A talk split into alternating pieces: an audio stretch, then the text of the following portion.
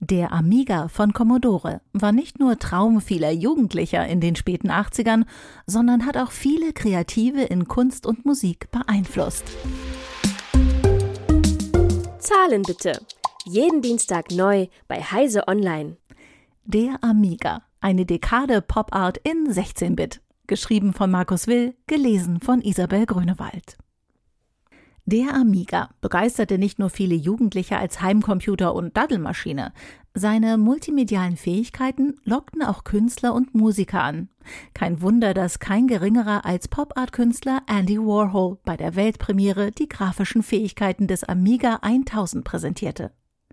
Mit dem Amiga-Projekt hatte das Team um Chefentwickler Jay Miner Anfang der 1980er große Ziele.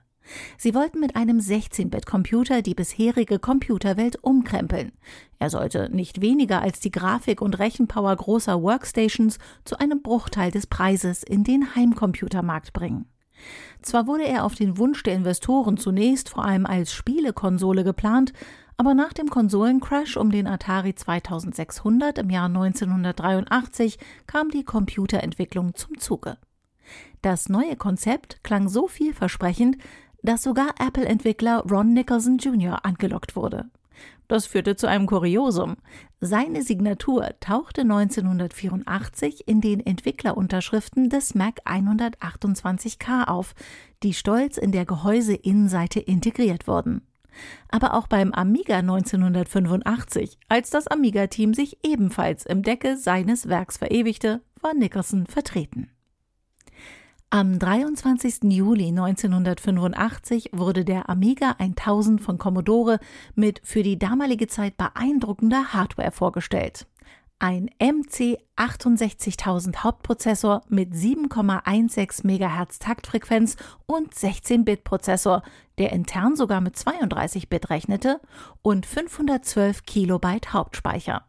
Dank der Custom Chips, die Spezialaufgaben in Sachen Grafik und Sound übernahmen und damit die CPU entlasteten, war er in Sachen Multimedia der Konkurrenz weit voraus.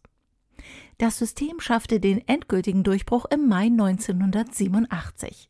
Der günstige Amiga 500 startete dann im Kinderzimmer durch und sollte in Deutschland vor allem das Weihnachtsgeschäft durcheinanderwirbeln. Er entwickelte sich dadurch mit auf 1 Megabyte erweitertem Speicher quasi zum Standard-Amiga. Die sehr guten Sound- und Grafikfähigkeiten kamen nicht nur Spielern zugute, sondern mit diversen Programmen und Editoren konnte jeder mit dem Amiga kreativ werden. Zwar galt der Atari ST, der große Amiga-Rivale, mit seiner MIDI-Schnittstelle als erste Wahl der professionellen Musiker, aber der Amiga beeinflusste ebenfalls viele Musiker. Und viele Karrieren hatten mit ihm ihren Startpunkt.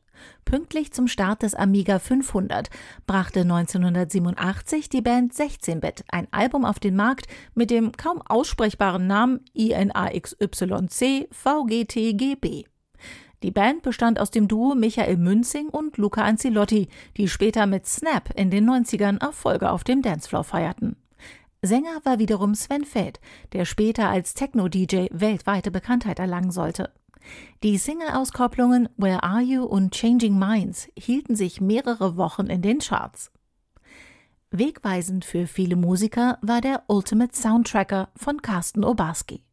Er ließ sich durch Musikeditorkonzepte bekannter C64-Künstler inspirieren, wie zum Beispiel Ron Hubbard oder Chris Hülsbeck, und entwickelte sie weiter in seinem Tracker.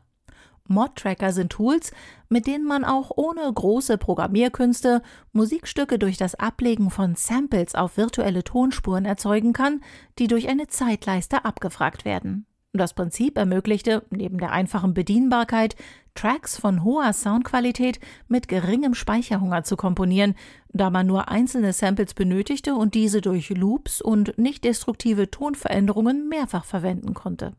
Als Ergebnis entsteht eine Musikdatei, die Tracker-Modul oder Mod genannt wird. Zunächst als interne Software für eigene Spielprojekte entwickelt, veröffentlichte Obarski die Software 1988 als eigenes Produkt. Kommerziell war das Projekt kein großer Erfolg, da die Amiga-Szene durch Reverse Engineering den Tracker nachbaute und als Noise Tracker, Star Tracker oder Pro Tracker kostenlos verteilte. Das verdarb Obarski einerseits das Geschäft. Andererseits sorgten die Tools aber für die Verbreitung des Amiga-Mod-Formats als Standard. Viele Spieleentwickler schätzten diese effektive und speichersparende Form der Songkomposition. Aber auch viele Jugendliche wurden davon angesteckt, mit ein paar Samples eigene Songs zu schaffen. Der deutsche Techno-DJ und Produzent Hardy Hart schuf mit dem Track Silver Surfer 1999 einen Techno-Hit, wobei er eher ein Remix schuf.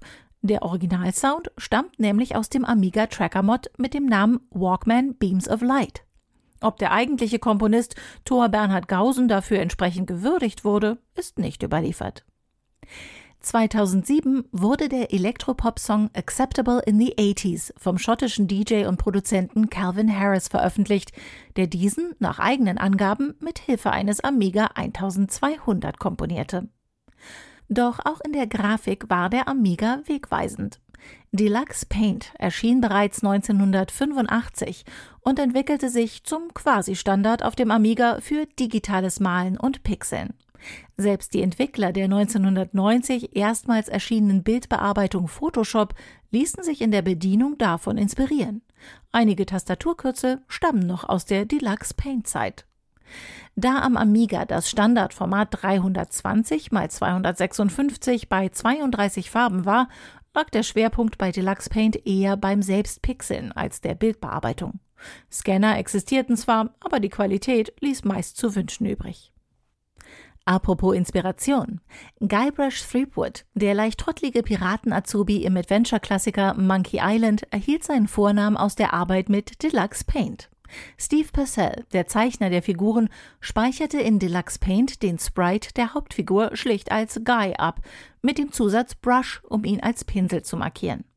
Mit dem Zusatz .bbm als Brush-Datei wurde er zu guybrush.bbm und der Blick über Wochen auf diese Datei sorgte für eine derartige Gewöhnung, dass der Vorname der Figur dann irgendwann feststand. Nicht nur bei Spielegrafikern und Hobbykünstlern war das Programm beliebt. Mit Move Your Feet von Junior Senior ist sogar ein ganzes Musikvideo im Format 90 zu 72 mit Deluxe Paint produziert worden. Das Video wurde 2002 veröffentlicht. Entwickelt wurde es vom Künstlerkollektiv Shinola, die schon für Radiohead und Blur Videos gestalteten. Die guten Videofähigkeiten des Amiga blieben wiederum auch Filmschaffenden nicht verborgen. Die Firma Newtek bot in den USA seit 1989 die sogenannten Videotoaster an, mit denen man Videoeffekte und 3D-Renderings in das Videosignal einbinden konnte und das für den Bruchteil eines Preises herkömmlicher Videohardware mit vergleichbaren Eigenschaften. Erst für die Rechner der gut erweiterbaren Amiga Profi-Linie Amiga 2000 bis hin zum Amiga 4000 wurden in Nordamerika Hardware-Software-Kombinationen angeboten. Diese wurden zum Beispiel in Steven Spielbergs Jurassic Park ein Bestandteil der Vorproduktion. In Sequest DSV und in den ersten Staffeln von Babylon 5 wurden Amigas für die Special Effects eingesetzt.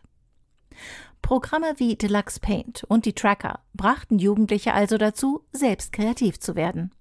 Im Dunstkreis der Cracker-Szene, die primär damit beschäftigt war, den Kopierschutz aus Spielen zu entfernen, um sie auf dem Schulhof und auf Cracker-Partys tauschen zu können, entstand bereits zu acht Bezeiten eine hochkreative Demoszene. Die Szene breitete sich mit den Möglichkeiten des Amiga weiter aus. Bis heute messen sich Coder und Künstler in verschiedenen Wettbewerben und für verschiedene Systeme darin, wer die besten Demosequenzen entwickelt. Für Aufsehen sorgte 1992 Spaceballs State of the Art, ein für die Zeit beeindruckendes Grafikfeuerwerk. Dabei lief es auf dem Amiga 500 mit einem Megabyte Hauptspeicher und passte auf eine Diskette. Eine Übersicht an Amiga-Demos zum Durchklicken findet man im Amiga Demoszene-Archiv. Auch wenn Commodore durch viele strategische Fehler und angesichts der Übermacht von Windows und Co. 1994 Konkurs ging und der Amiga ein paar Jahre später vom Massenmarkt verschwand. Die digitale Kunst hat er eine Dekade lang durch die vorher so nicht dagewesenen Möglichkeiten beeinflusst, wie kaum ein anderes System. Zahlen bitte. Jeden Dienstag neu bei Heise Online.